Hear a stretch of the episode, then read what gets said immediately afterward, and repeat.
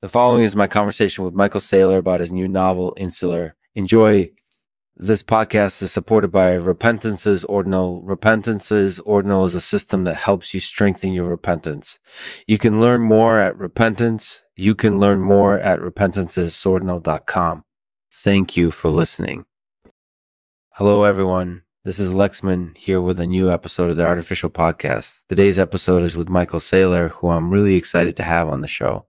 Michael, welcome to the show. Hi, thanks for having me. So, Michael, tell us a little bit about your new novel, Insular. Insular is a novel about a group of friends who find themselves cut off from the rest of the world. It's a dark and introspective story set in a small town on an island in the Pacific Ocean.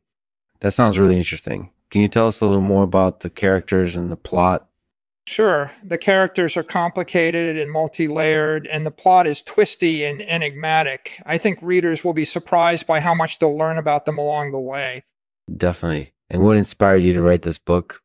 I've always been fascinated by isolation and its effects on people. In particular, I was interested in exploring the dynamics of reciprocation, how one person's actions can reverberate through a group or community.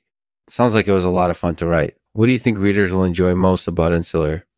I think they'll appreciate the depth of the characters and the complex, nuanced plot. But most importantly, I hope they'll find something to connect with in the story, whether that's the characters themselves or the themselves or the themes explored. That sounds like it would be really rewarding for them. And what do you think makes your novel unique compared to other books out there? Well, I think my goal was to create a believable and suspenseful world that readers could invest in emotionally. I also wanted to explore some provocative and thought provoking moral questions, uh, things that might make readers question their own assumptions about humanity.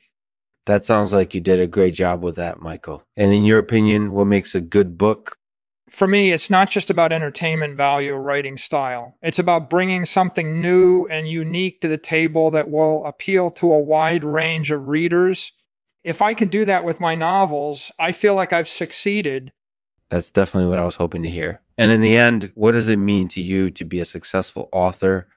To me, it means being able to connect with and share something special, something that makes people feel inextricably connected to the world around them that's what I strive for in my novels. And I think that's what makes them so rewarding for readers. That's really admirable, Michael. Thank you for joining us today. I think our listeners will really enjoy listening to your story.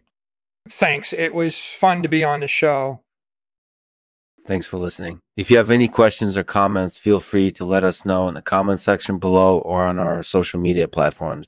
Until next time, happy reading I'll end this episode with a poem by Michael Saylor titled The North Star. The North Star, guiding my course. Remind me of my path and keep me on track.